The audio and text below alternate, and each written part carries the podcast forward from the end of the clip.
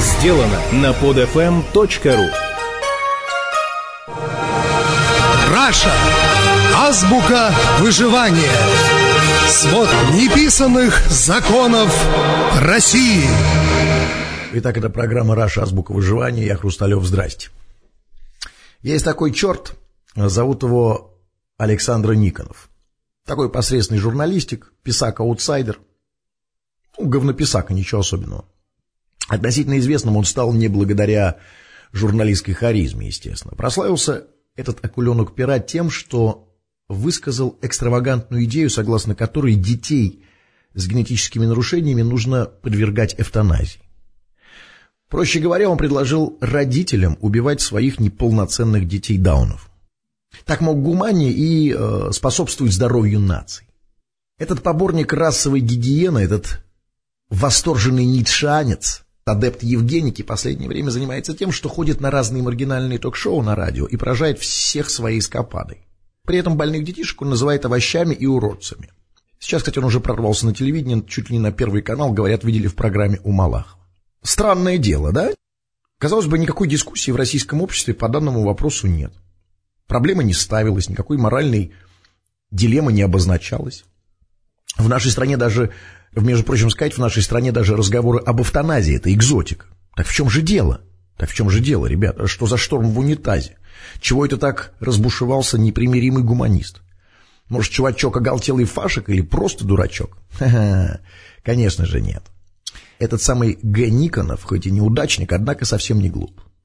Просто парень нашел гениальную возможность быстро и бесплатно пропиариться. Этот Глори Хантер решил по-быстрому и, в общем, без риска для собственной задницы срубить чуть-чуть популярность. Он решил побороть свой комплекс неполноценности и реализовать детские мечты о настоящей славе. Ведь прославиться как журналисту не удалось, антропометрическими данными не вышел. А здесь очень просто. Руби с плеча. Так вот, идея действительно гениальна. Чуйка этого самого парнягу не подвела. В таком деле лишь надо помнить главный закон пиара. А главный закон пиара – это что правильно? Скандал. Что бы ни говорили, главное, чтобы говорили. Провокация и скандал – альфа и омега любого пиара. Это медиапостулат, и этот медиапостулат, судя по всему, товарищ Никонов знает очень хорошо. Он все сделал правильно, ход беспроигрышный. Тема «убивать больных детей» с точки зрения пиара идеальна.